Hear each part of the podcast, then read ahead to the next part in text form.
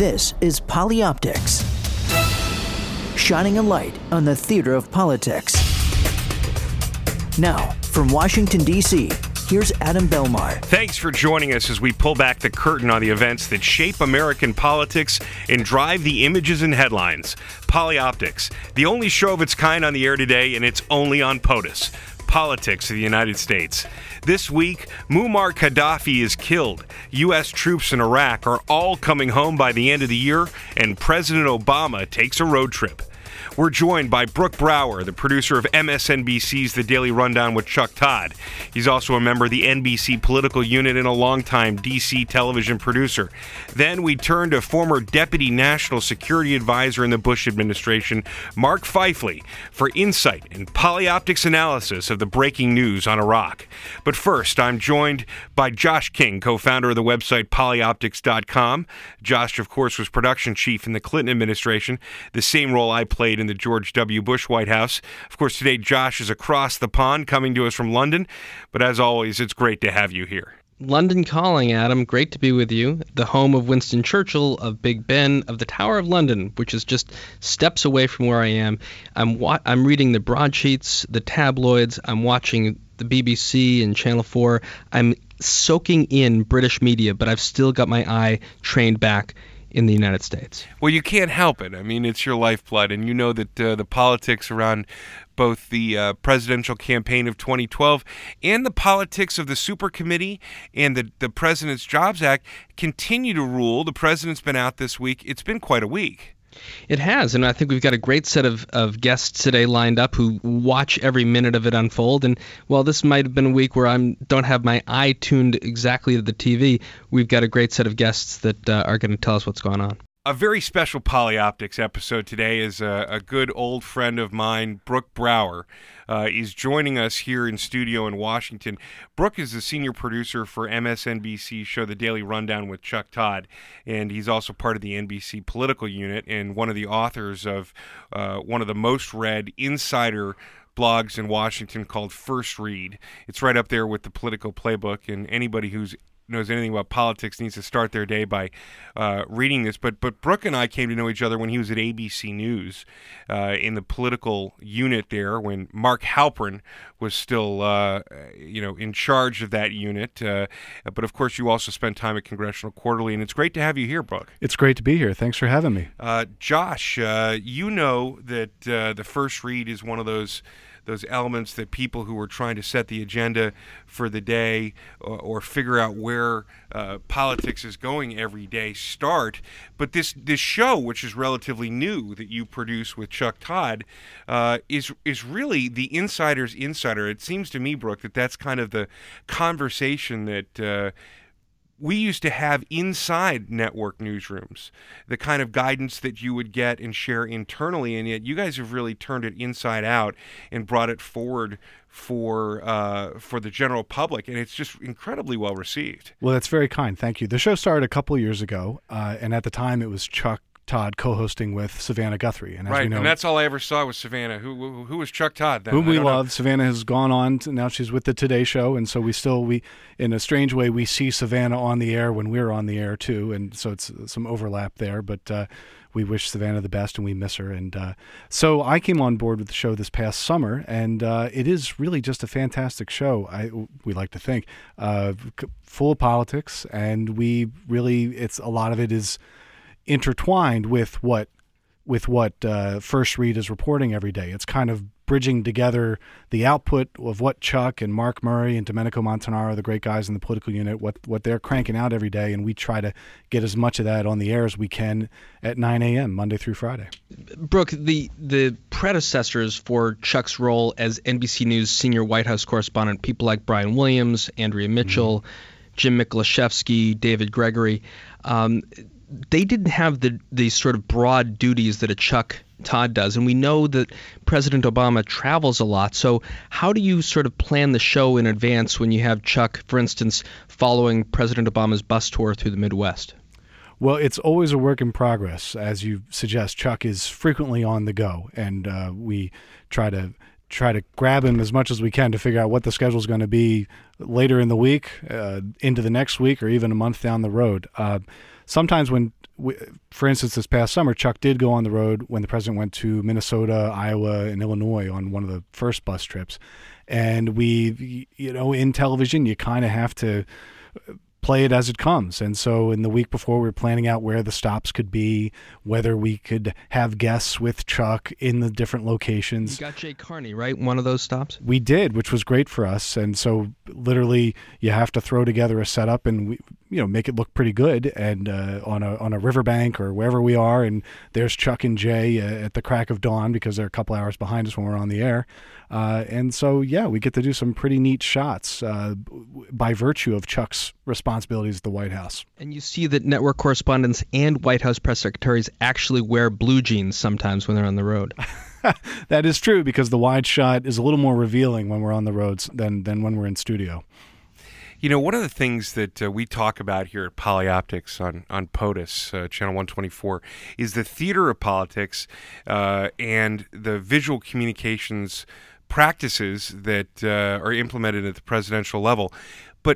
There is, as you say, uh, a nexus between First Read and the Daily Rundown, but really it serves as a bridge for the public who are really interested in politics because this is one of those places, one of those rare places every day where the best minds of NBC News are going to bring forward those visual elements that you probably didn't see, or some of the sound that didn't make it into that night's package. So you're really getting uh, a, a greater depth and a greater perception of of what is going on on the hustings if the president's out there, or even uh, within whatever day's political story, if it's uh, uh, the, the the president of South Korea has come to Washington on a visit, you're going to get greater depth and much better visuals to appreciate what's going on with what you do. Do you feel like that's a big challenge to serve that audience in that way? Well, we think that the audience, we, we have different groups that we really want to make it an informative show for. Obviously,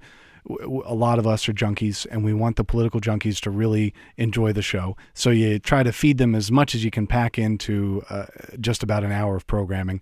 But we also have a, a broader audience of people who are uh, getting up. You know, we're on at nine in the morning. So it's people getting up, getting ready to go to work. We have to get some news of the day headlines in there. We have to tell people what's going on in the world. So we try to do a real we hope sharp balance between some of the inside stuff, whether it's uh, here's what's happening with some congressional district redistricting, or let's look inside these poll numbers that uh, for a specific state that we didn't quite get to these specifics the other day, but here it is now.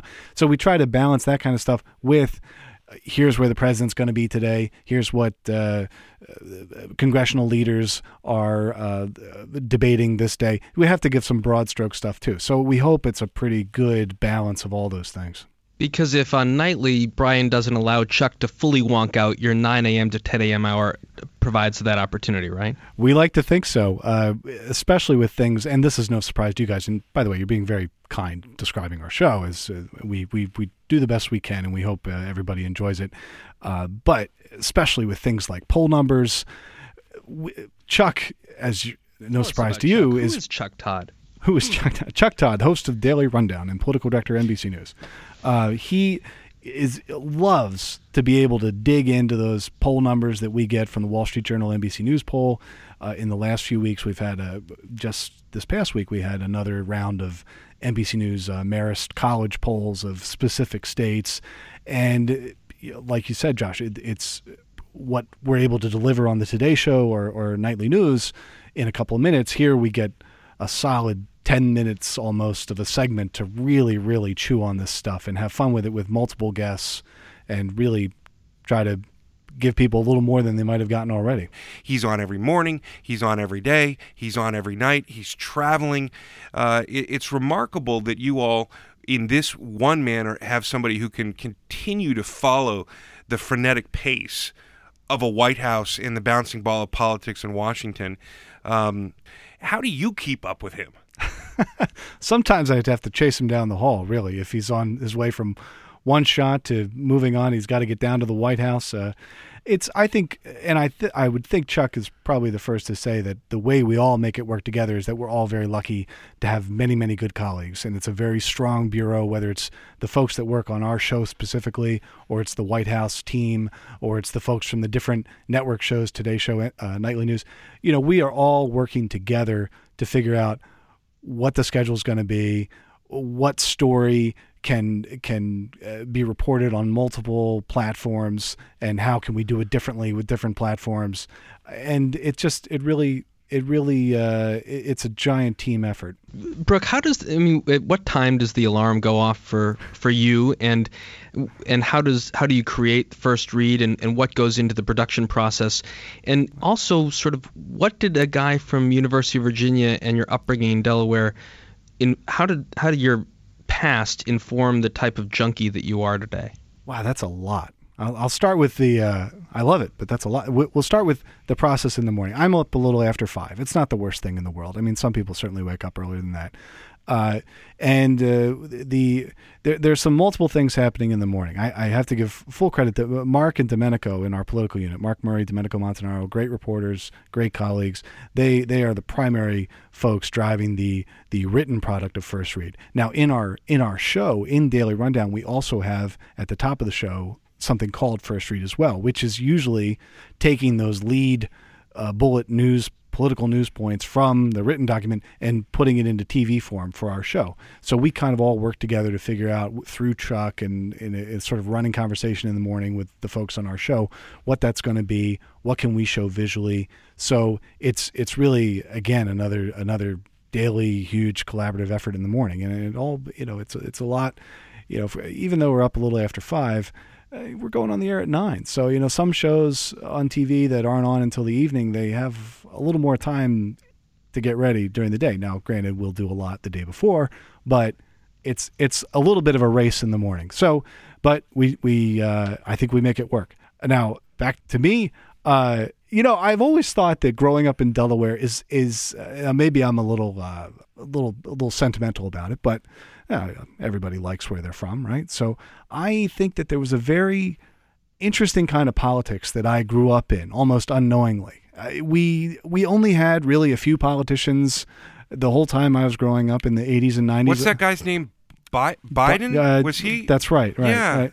And and in full uh, disclosure, that was actually my my very first job out of college was uh, working on the Hill for then Senator Biden, and that was because I had never interned on the Hill or anything. And coming out of college, I said, you know, I think I want to. I'm into politics. I want to go see what's. So I applied to our massive congressional delegation of all three offices. And uh, Senator Biden happened to be the one uh, hiring at the time. And we also had uh, Congressman Castle, uh, Mike Castle, and uh, the late Senator Bill Roth was there at the time. They're both Republicans. Obviously, uh, Biden's a Democrat, and that was my mentality. Was not I want to get into politics and work for one side or the other. It was I want to go work for the home state and see what I can learn on Capitol Hill. And and it really was a tremendous. Uh, it's a tremendous educational experience, I think, to work on Capitol Hill. And while I was there, that experience helped me realize more and more, you know, this is great. I think I might enjoy even more covering it and and and and understanding it even better instead of actually being in it. So that's eventually how I, I ended up where I am. But Delaware is a really, I have to say, it's just it's it's really unusual. It's not there's not a lot of partisan ideological fight. I mean, it's mostly about schools and and and the environment and, and, and things like that. And, and tolls and, and, credit card fees. Well, that is all well, you know, in short of the 2010 uh, Senate race, I don't think people yeah. had really focused yeah. uh, on Delaware forever. We you had, had, you had the senator from Delaware. Right. You, you, might as well only have had one uh, in, in in Joe Biden because he was such a powerful force yeah. in the United States Senate and a hometown guy who traveled back and forth on the Amtrak train yeah. uh, every day and was storied and uh, you know, it's it's it's a very interesting the first state in the nation. That's true. And if you guys don't know about it, it's something that you'd love. You know, after every election in Delaware, they have uh, a thing they call Return Day, where the candidates, the winners and losers, literally ride in an open uh, uh, parade uh, together, and and they literally bury the hatchet you know, uh, after the election has happened. So it's just, uh, culturally, I, I, think it's kind of a nice thing, and I, I think that really. Uh, now, granted, I, I, could be I'm putting little rose-colored glasses on here, but uh, there's certainly some fights going on. But I think on the whole, that's really kind of what shaped my my perspective on politics growing up. Let's turn the page for a second and talk about uh, the the political. Um, reality that we face right now. President Obama is out there uh, on almost a daily basis, one way, shape, or form, trying to get his jobs bill passed. And it, it stands in stark contrast to what's going on on the Republican presidential candidates field, uh, which is uh, punctuated by uh, this litany of debates, which NBC News has been a part of. Um, right. How do you perceive uh, President Obama? And, and I'm not looking for your, your, your opinion so much as your professional assessment. Is there enough differentiation? Is there enough um, visual reinforcement of what it means on his part to get this jobs bill passed? And are they firing in all cylinders? Or, as the conventional wisdom in D.C. right now is that this gang just can't shoot straight? Well, I think it has obviously proven so far to be a tough and complicated debate. Uh, I, you know, was see going forward here? If the, well, we saw him this the, week on another one of these bus tours, yes, right? Right. And I, I mean, and, and and while we're covering it, we're all looking at it as okay. Well, he has a policy message that he's trying to get across here, but it's also taking place in states that are going to be part of the 2012 strategy. So everything is intertwined. Every day we get closer to January 1st, 2012 everything becomes more mashed together. Well, see, that's the point, Josh King, yeah. that I that I was hoping to get from Brooke. This idea that he was starting this bus tour in North Carolina, he's coming up through Southern Virginia, and we're going to spend some time uh, a little bit later in this episode of Polyoptics trying to dissect this bus tour. But the optics were okay, but they were only okay to my mind until you took a deeper dive into the local coverage and there was a lot of driving through counties where you didn't stop and the, the story was much much worse. And the politics focused through the lens of the reelect seemed to be guiding things a lot more. Uh, i don't know if you perceive that josh. Well you know I, I, I would i would ask brooke or if chuck were having a microphone i'd ask chuck and i'd get an instantaneous response. How many electoral votes are at stake in north carolina and virginia and what uh, factor will that play in the 270 that Obama has to get? Because, you know, my eyes were trained, honestly, here in London this week. Uh, I couldn't watch MSNBC because of this uh, uh, hotel that I'm staying at and only gets the BBC and uh, Channel 4. We have to get somebody on that. But uh, I know, we, we really do. Um, and, you know, CNN International is just so bad.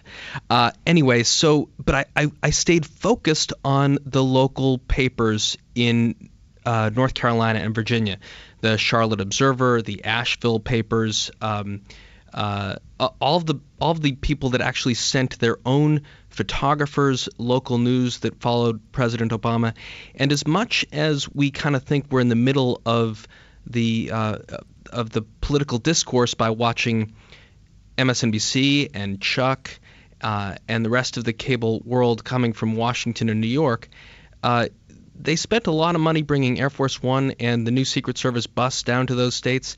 And by golly, they got a lot of coverage out That's of right. it.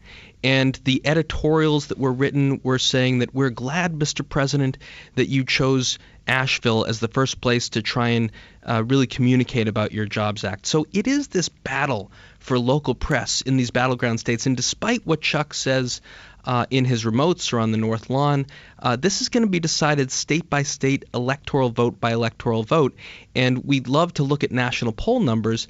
Um, and and we've talked, Adam, about the way the White House is, you know, a little sort of stiff in the way they produce events and put up big American job backs, backdrops.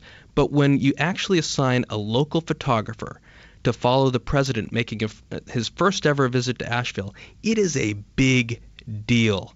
And that's the way it's playing in local press. I love Josh King. You're absolutely right. Go ahead, Brooke. Well, I was just going to add uh, everything Josh is saying is right, and that the, the we've seen, and you guys know this from your time in, in administrations, that it, it, it keeps that part of things keeps growing, and we see this this administration does a lot of uh, one-on-one interviews with correspondents and anchors from local stations, and they come to Washington to do the interview, so that so they have a an exclusive, and then they can go back home to wherever it's the station in Miami, Florida, or it's the station in uh, Richmond, Virginia, or wherever it is, right? And I don't know if they've done that one, but I'm just using an example. But they they get these they get these interviews, and and and the local markets can just play it up really really big. So it's if it's an effective messaging. Uh, strategy for the for the administration and certainly for a uh, reelection campaign. We've been focusing on this on what happens in a local market, Brooke, but uh, obviously uh, a presidential election, a reelect of, the, of an incumbent president has to focus on the national story. And once in a while in the cycle, maybe a couple times in a cycle, uh, the president has to has to uh, make visits to the to the late night shows. Uh, Letterman and Leno and uh, and the others. And we see that that they've announced that next week uh, he will do the Tonight Show with Jay Leno, which you know broadcasts from 11:30 to 12:30 on the East Coast. Is this a great opportunity for the Daily Rundown to sort of watch it closely and be the first source to to break it down and how he's how President Obama sort of reacts now and does a little comedy and shows the lighter side of, of his presence? Well, I can pretty much guarantee you'll see if you if you can't stay awake to watch Jay that night, you will certainly see a couple of bites on it on Daily Rundown uh, the next day at 9 a.m. And I think that that's another part of it. I believe this is the second time. Yeah, it's the second time as, president, as president that he's uh, uh, joining the show. And it just goes to show that how things keep changing more and more in terms of of, of getting a, a message out and, yep. and, and and having yourself as as the president, but also as a candidate. You know, you, you have to hit these different forums. Whether it's, I mean, I believe the vice president not very long ago was on the View just within the last. The president weeks. and the president have hit that. Uh, they, they both that gone show. there, but there's so many there's so many outlets where it, it, is, it isn't just that appearance on that show, but it's also knowing that any number of other media outlets are going to take a soundbite from there to say, oh, hey, did you see this person well, there? to my mind, that just sort of speaks to one of the, the reasons why we really wanted to have you on the show today, uh, because this conversation that you engage in, that, that, you're a part of with Chuck Todd and the Daily Rundown on MSNBC uh, every day, is this conversation that used to, as I said at the beginning, go on so often internally within news organizations or within a very small community in Washington. And now people realize this has great value for Americans on a, on a broad basis. And then the White House appreciates that even within the community and the, the great opportunities for interviews that they might have, that getting outside or over the head of the filter, as, as President Bush used to say, and, and engaging in local media interviews, being on different types of shows. President Clinton famously uh, really sort of broached this with uh, his Arsenio Hall uh, interview and playing the sax and just being out there in a, in a very everyman kind of way. And people understood suddenly, hey, this is somebody that I think I'd like to have a beer with. This is a cool guy. And don't forget the MTV forum, too. Of course, uh, right. And, yes. and Josh's. Boxers or briefs. boxers or briefs. Um, ultimately, though, I, I wonder if all of this, which I think they're doing very well in in, in, in certain uh, instances, to my mind, Brooke, it stands in stark contrast to the fact that just in the last week, the president, in a very thin-skinned way, to my mind, decided to take on. Uh, Ed Henry, a former uh, CNN White House correspondent, now he's with Fox News, and accused him of carrying Mitt Romney's water uh, in in questioning him in a presidential press conference you can have that opinion uh, if you're the president of the United States. And I'll say, as a former deputy communications director of the White House, I would. Uh, I, I, froze up when, when he decided to verbalize it and, and just personalize it and attack Ed. But it seemed very thin skinned. I mean, the president likes to go on for half an hour if he wants to to answer a question, but he can bristle pretty hard at uh, some of the tough questions if they're not couched in just the right way. Do you feel that? I mean, you read all the transcripts, you see what's going on behind the scenes. What's your take on that? Well, I would say that I think that was an instance where we uh, something we're going to see a lot more of, of, of, sort of the the office of the presidency intersecting with the campaign that's ahead. Right, that's too. what I'm talking and, about. Yes, yeah. and uh, you know, I, in terms of how it came across, I think that uh, some people might have seen that and chuckled. Some others might have said, "Oh, he's being tough on Ed." I mean, I think that Ed Henry is certainly a, well-respected guy in in our business, and uh, the, the, the press is always going to be carrying somebody else's water to the extent that tough questions are being posed from many different quarters, um, and and sometimes those attacks. Uh, and, and, and I think sometimes they really are attacks. They're not necessarily solid, substantive questions, Josh King, but they are looking for a response. And if you can't ask that question, you need a vehicle to ask You that know- question. And Sam Donaldson and a whole lot of other people have made careers. And Lord, Lord knows, David Gregory was about as sharp a stick in the White House briefing room as, as, as there's been in the last decade. But you know what? I mean, I'm, I'm fascinated for Brooks' opinion on this because you and I have talked about this riff that I'm about to repeat again, which is Michele Bachmann, God bless her, uh, had a moment in the sun as the candidate du jour uh, earlier this year. And she went to Iowa, where I think she was born, and she proclaimed the ho- uh, a a place that she visited as the home of John Wayne when it was in fact the home of John Wayne Gacy. And ev- and, and everyone pounced on her in in Joe and Mika's show. I don't know what they did on Chuck's show, but it became oh my God, she's unfit to be president because she she forgot the extra name uh, of the serial killer whose uh, the, whose home that was. Now. I- I just think that was sort of an unfair pounce on Representative Bachmann. Much less so was sort of David Gregory's uh, inquisition of Herman Cain a week ago when uh, Herman Cain pretty much showed that he didn't know what a neoconservative was, and that showed, and he sort of pressed him and gave Cain a chance to to to dig himself out of that hole. But when you when all of us tend to pounce on President Obama because he quips that Ed Henry might sort of be in, in in the pocket of the Romney camp, which I don't think he is, but he sort of spouted what the Romney talking point might be. It was all it was actually kind of a softball for President Obama to to whack on. Instead, he made kind of a dumb quick a dumb quip, but we all kind of pounce on him like we pounced on Representative Bachmann. I'm all for pouncing on candidates when they substantively don't get it, but when they sort of have a verbal lapse, I don't think it's fair.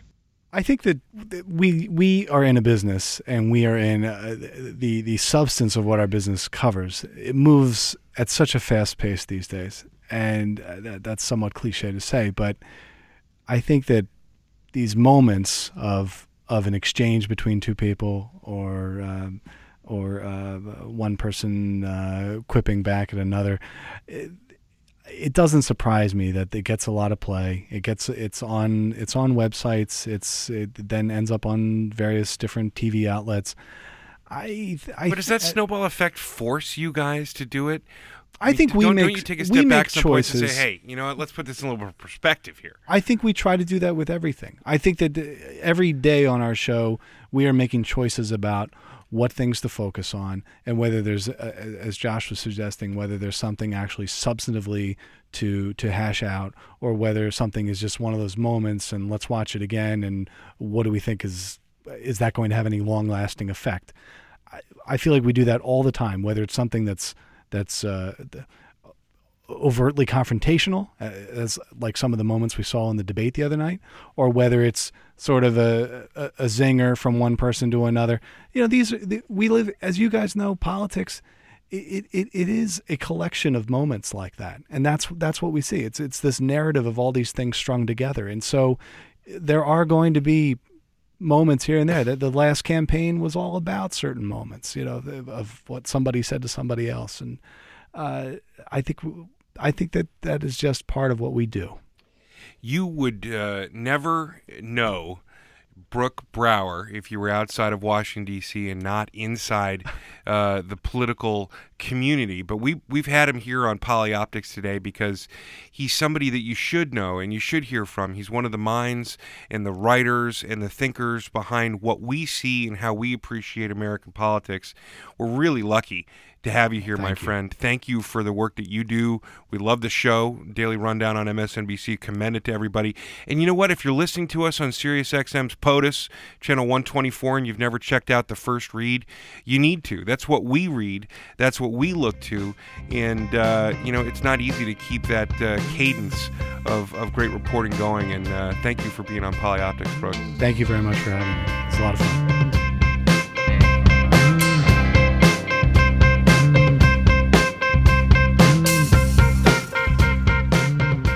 A lot of big news at the end of the week coming out of Washington with late word on Friday from the President of the United States that all U.S. troops will be out of Iraq by the end of the year.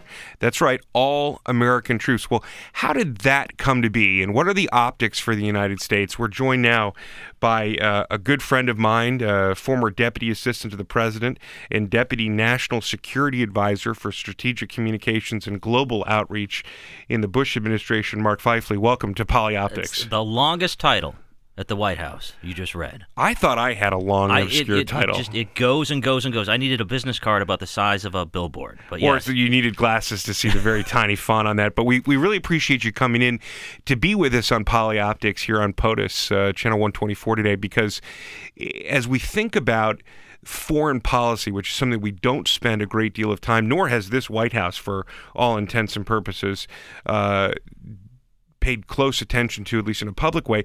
The announcement on Friday was really quite important, wasn't it? Yeah, it was. And there are going to be a lot of people hopefully getting a good night rest after the last 24 hours at the White House. You have Gaddafi, uh, Gaddafi um, being killed, and then right away you turn around with a with a big statement at the White House from the president announcing this new status of forces agreement. A few hours ago, I spoke with Iraqi Prime Minister Maliki. I reaffirmed that the United States keeps its commitments. He spoke of the determination of the Iraqi people to forge their own future. We are in full agreement about how to move forward. So, today, I can report that, as promised, the rest of our troops in Iraq will come home by the end of the year. Mark Pfeifle, uh, part of the National Security Council uh, in a former life, somebody who's dealt with national security issues and spent uh, some time in Baghdad. Uh, this was an announcement that must have been in the works for quite some time, right? Yeah, it definitely is. There are a lot of negotiators behind the scenes that are working both out of out of the White House, the State Department, DoD, and in the country with the ambassador to Iraq, where they're trying to work with the Iraqi parliament, with the Iraqi leadership, to come up with a with with an agreement that we can all live with. But on the face of it, coming just a day after the uh, capture and killing of Muammar Gaddafi uh, in his hometown of Sirte in Libya, against the backdrop of an unscheduled trip by the U.S. Secretary of State to Tripoli uh, to show camaraderie and partnership with the interim government there, it kind of feels like the White House moved very quickly to the podium here to capitalize upon um, some momentum. You were in charge of communications for the deputy, I mean, for the National Security Council in this realm. What's your sense? Was this? You said it was is something that would be baking for a long time. It was fully baked by the time they rushed it out of the kitchen. Yeah, I believe so. I, uh, there's just so many uh, I's that need to be dotted and T's that need to be crossed in this type of uh, of, of an endeavor that it, this is ongoing. The actual announcement time as well takes a little bit of time to set up because you've got to find a time when Prime Minister Maliki is available and he is at a video screen so you can so you can do that. so the two men were face to face then before Yeah. this happened. Yeah, they were likely they were in the in the in the situation room, and the president goes in there with his with his national security team, and they do a, a video conference live, secure, uh, so that nobody else can see it, uh, from the situation room. Finish that, and then go straight to make the announcement. What's going on on the other side? Do they have that kind of capability uh, within Parliament or the President's office? Do they have to bring him into a U.S. facility? You're familiar with, Yeah. with how that may have played out in, in Baghdad. in in our time, we had it set up in the embassy, and this this was the old embassy at that time, before the new embassy, which is a, a huge operation into itself, was set up. So the prime minister would have to travel from one place to the other. They may have it now where they have something set up with an Iraqi. Um, uh, uh, situation room as well at this point, so that essentially there is a secure phone that the president has and the prime minister has, and a secure video uplink too, that you can activate in a moment's notice if there's a crisis at hand, or if you're just doing a regular meeting between the two governments. Now, we talk about the optics of this because this is on the world stage. It, it, it says a lot uh, through the political lens, which I want to get to in, in just a few minutes here in the United States with uh, the sort of rule of three. We've had Osama bin Laden, Muammar Gaddafi, and now here we are with uh, the full uh, exit strategy of the U.S. military. But from a substantive perspective, uh, there's this this term. It's called force status of forces agreement. You were really at the center of putting that framework together and helping to communicate metrics and, and what the plan would be back at the end of the Bush administration. Is this framework that Yeah. that ultimately was codified today? Is it the same framework? It, it was set up uh, moments before uh, we left the White House. The the Bush appointees did, and it was set up in a difficult time because there was ongoing uh, national elections back here in 2008, and then the transition of power from the Bush administration to the Obama administration. This was one thing. This this agreement was something that we left for them, and actually we worked quite closely with the uh, Obama national security folks, or the people that would probably be his national security team, in having a dialogue uh, with them as we were moving forward to make sure that they were in an okay, comfortable place. It was kind of a, it's a, a in, in many cases, even though Iraq has been a partisan thing. this was very apolitical. This was an apolitical thing. We need to do it. We need to get it done because for the good of the country and the good of, of the region, that we need to leave it in a good place so that it can it can uh, continue and move on. Well, originally, if if people remember, the discussion around the disposition of American troops was that we were aiming for, and, and as recently as the last month, the brand new uh, Secretary of Defense, Leon Panetta, had said that he thought it was really important that we leave some three to 5,000 troops behind, mostly in a training capacity. We know our combat troops largely withdrawn. Uh, they some say completely. I'll say largely. But uh, talk to us for a second about this net net result of no troops at all. They basically said, "Get the hell out." They said it's it's now we're going to take over, and it it will be a challenging time because there are still some remnants of of Al Qaeda. Uh, we know that Iran has a significant influence. They they share a common border, common uh, language, uh, religion, uh, all sorts of things. And we know that Iran is, ob- is obviously is not a friend of ours by any stretch of the imagination. So we have the Iranians who were, from an optic standpoint, really controlling a lot of things by setting off uh, improvised explosive devices, as was Al Qaeda. And the challenge is without that security force from the U.S., there to provide some degree of of security for the area that they could change the optics by having a large explosion, creating chaos, and that that is an enormous challenge. Now the question is, have we, as the U.S. and, and our allies, have we trained up these Iraqi security forces to the point where they can protect their own people? They have been doing a much better job as of late, but now without the U.S. forces there to provide logistics, help, support, um, a, a kind of a back channel type of, of, of, of, of effectiveness, will will these other countries and uh, forces and radical elements take over? Uh, you're listening, of course, to Polioptics uh, here on POTUS, Channel 124. We're speaking with Mark Pfeifle, uh, former Deputy Assistant to the President of the United States and Deputy National Security Advisor, about the polioptics elements of this transition in our foreign policy, the extrication of our troops from Iraq. But the administration, Mark, uh, really has been focused on Afghanistan of late. I mean, obviously the Osama bin Laden element, but uh, tangential to that is the U.S. relationship with Pakistan, the drone strikes that have become so prevalent and have been a large part of our success in trying to knock off leadership of Al Qaeda, both there and down in Yemen and in other places. What does this say uh, for um, the the U.S. political uh, disposition as far as 2012. The president is certainly saying, "Hey, I'm making good on a promise I made three years ago," and boy, it must feel good for this White House to be able to come in at this point and change that conversation. Absolutely, Uh, it is a very very good time for foreign policy, and and I say that with the caveats that yes, you have this Iranian plot. Which was just broken up, where they where the They want to take out the U.S. ambassador the- from Saudi Arabia, or right, the Saudi the- Arabian ambassador where- to the U.S. Right? suppose there there are allegedly there are elements of the Quds Force, which is the secret police or uh, the the clandestine elements of the Iranian government, Okay. were working with a agent of theirs uh, to uh, hire um, a Mexican. Uh, drug lords essentially to go in and kill the ambassador uh, to the U.S. from Saudi Arabia and do some other things, uh, potentially very, very dastardly things like that. Plus, you have the question of Afghanistan. Now, like we were talking about threes, you have Osama bin Laden dead, Gaddafi dead, Iraq, we are fulfilling our commitment. So uh, we are removing the troops. So we have three good stories. Now, when from an optical standpoint, when when Bin Laden was killed, there was a little bit of a bump for the president.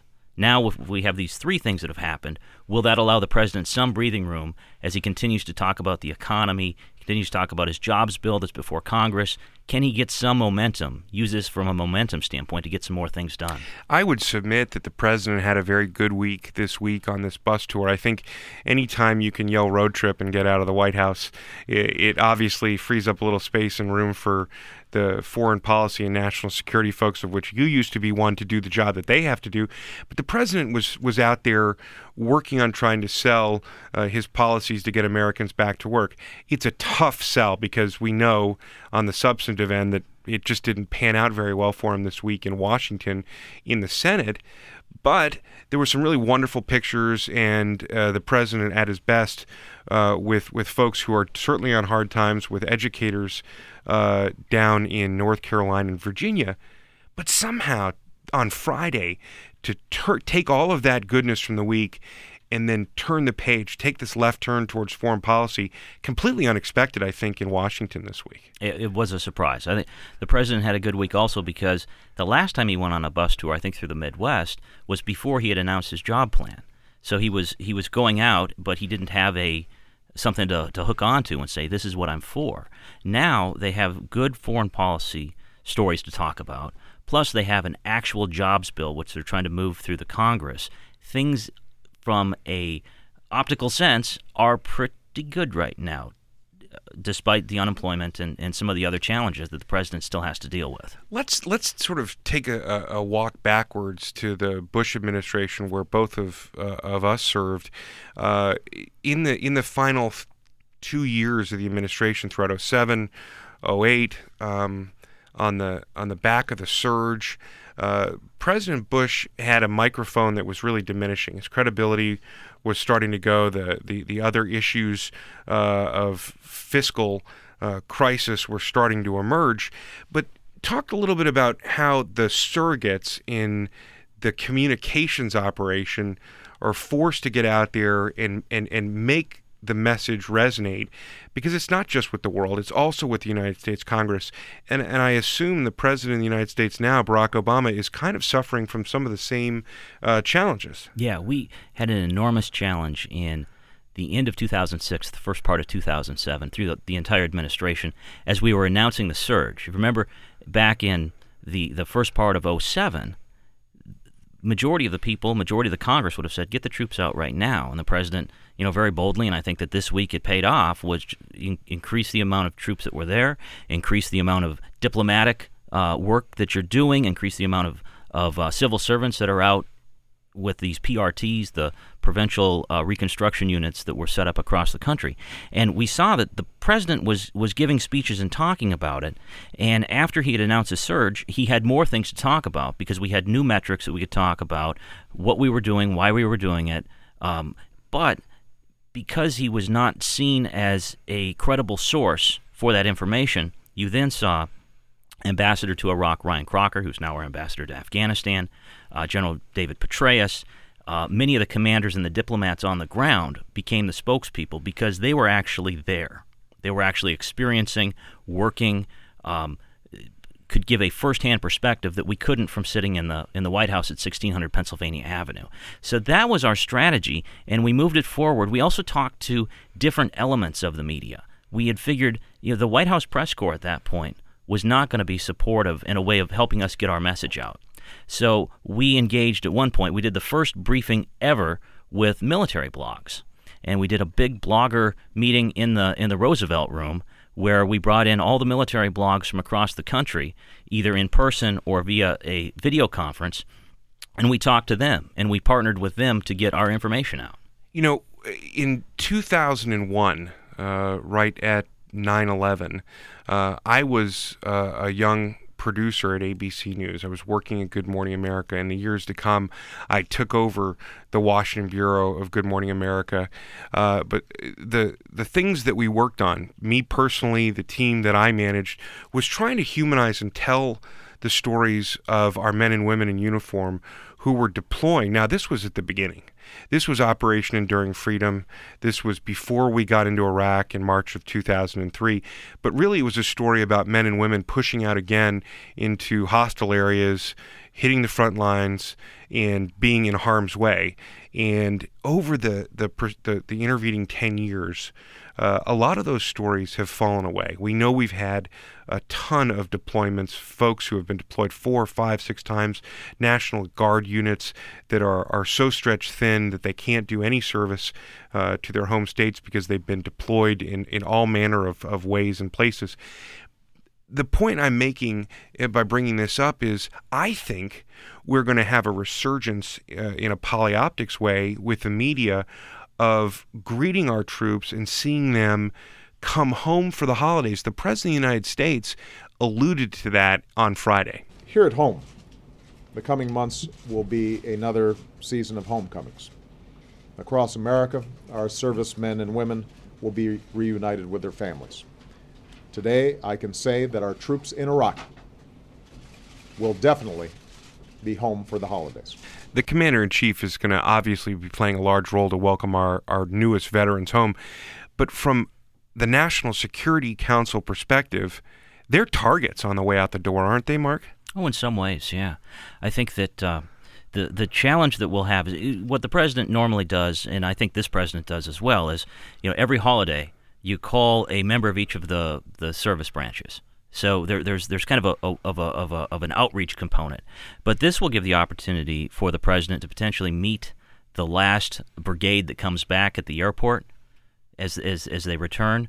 Uh, to do some sort of a holiday event at the White House with the return with the returning troops and their families from Iraq.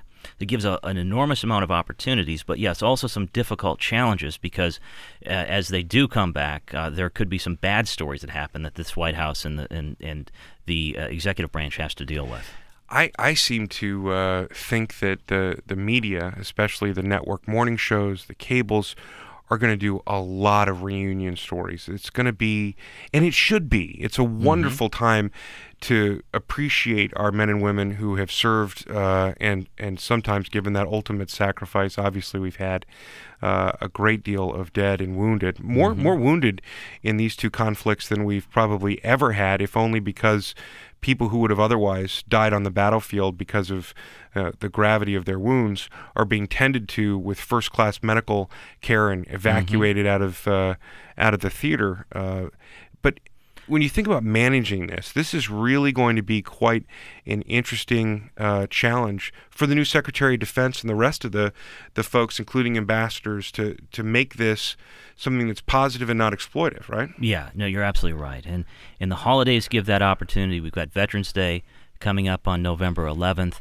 so there will be a lot of opportunities for the networks and the cables and all the media to do some of these stories of returning home of the real challenges that the wounded warriors ha- are still having today and will have for a very long time that are coming back. A lot of the charitable organizations that are helping them, uh, the veteran service organizations and others, will have a large voice to be able to tell the stories about what they're doing. You know, we just saw a belated. Uh, uh, inaugural or, or commemoration uh, of the new Martin Luther King uh, statue on the mall. I know you're involved in a project with the veterans of Vietnam to, to put together an education center right there on the mall near the Vietnam Wall. This is the kind of thing that, that keeps Americans invested in supporting our veterans. Yeah, that's right. It's the, the education center, which will be between the Lincoln Memorial and the Vietnam Veterans Wall. And it will tell the stories of the 58,272 people that died in Vietnam, and also tell the stories of all of our battles from Bunker Hill to Baghdad. And it gives an, an, enormous opportunity for people to get involved. We have a call for photos where we're trying to get photos of every fallen soldier in uh, in in uh, Vietnam and we're about 21,000 right now. We're trying to get all 58,000. So an enormous uh, product. And from a from a visual standpoint, we're doing a partnership with the History Channel. Mm. They're doing a show called Vietnam in HD, and we're doing a telethon on Veterans Day too, which we're putting online. That's a, a great charity that you're working with. I want to ask you to help our listeners, Mark Pfeifle, uh, former Deputy uh, National Security Advisor to President George W. Bush, as we think about this really important milestone in what has been a 10 year, almost eight year conflict uh, in, in Iraq and ongoing one in Afghanistan. All our troops will come home, but we are still vested with, I mean, thousands of Americans uh, in the diplomatic uh, front who are in, in Iraq. And talk to us about that that uh, presence. I think the, the U.S. embassy in Iraq is the largest in the world. Yeah, it, it is enormous. It is it is a huge building. It's a city, uh, a, a, bunker city is what it is, and there are hundreds of diplomats, hundreds and hundreds of diplomats. Uh, you have uh, individuals from the uh, uh, State Department who are living in a war zone and who will remain there. And I hope that's a story that is not forgotten, is they are making a huge sacrifice uh, in their families. And they have an enormous amount of work, and they don't have the military partners that they historically have had in, in Iraq, and that for example, in Afghanistan, where you still have uh, a military and civilian component, now this ambassador uh, to Iraq is going to be an extremely busy individual over the next several months and years. You know, uh, I mentioned earlier that U.S. Uh, Secretary of State Hillary Clinton made an unannounced visit to Tripoli, uh, which is really quite something that we could be there, uh, that it coincided with this battle that finally ended in Sirte, uh, Gaddafi's hometown, and obviously, as we know now, uh, culminated in his death. Um, she is fighting back home uh, members of her own party. Uh, we all know what the, the fiscal backdrop is for our nation, but they're looking to cut an enormous amount of money out of the State Department budget, just as they are out of DOD, more at DOD. But she's got uh, a polioptics issue there as well, because Americans don't really appreciate what a huge mission exists and will continue to persist in Iraq. Mm-hmm. Yeah, uh, absolutely right. And that will be a challenge for. Uh, Secretary Clinton over the next several months, an enormous one, and, and a story that she's going to have to tell and really get out there and talk about the importance from a national security standpoint, from an economic standpoint, from a relationship standpoint, from a global uh, position of you know we are in a global economy and we have enemies that are that are attempting to take us down. And that is why we're spending this money. We're not spending it because necessarily because we have big hearts although we do and we are doing a lot of things from a from a standpoint of for goodwill. But as well we're trying to work with other governments and, and countries and their people gain gain their trust or at least gain so that they're not uh, fomenting uh, uh, radicals and that is an expensive proposition. It's a very expensive proposition. And so the First Lady is going to have to look for venues in which she can talk about this. The First Lady? Yeah, the, the, the yes, former First the Lady. former First Lady. She's dual hatted. She's the Secretary of State now. But listen, a final question for you here on Polioptics. Uh, you're a communicator. You are also somebody who's uh, deeply invested in the national security elements of our country.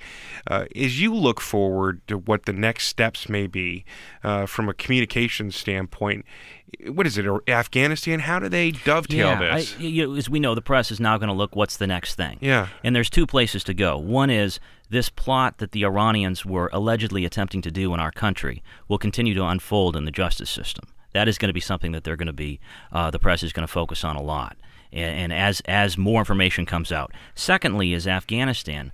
Uh, it continues to be an enormous long-term challenge, which is going to cost a lot of money and more U.S. Uh, more U.S. lives. So even the, the president will have an opportunity to talk about his commitments and his the things that he's that he said he'd do and he achieved.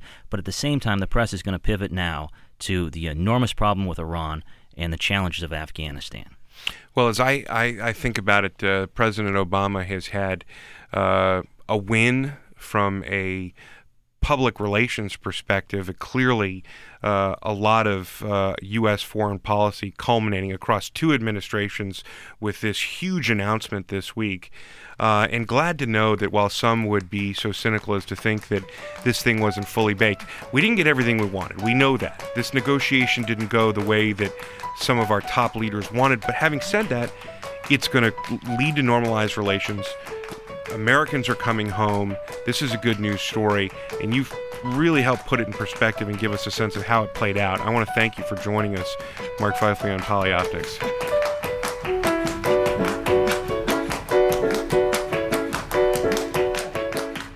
two phenomenal interviews here on Polioptics this week. Uh, Brooke Brower from NBC News and Mark Pfeifle, uh, former Deputy National Security Advisor in the Bush administration. Breaking news at the end of the week all dealt with here on Polioptics. What comes next for the President of the United States as he deals with foreign policy issues and his job one, which is getting Americans back to work? We will be back next week with a very special show.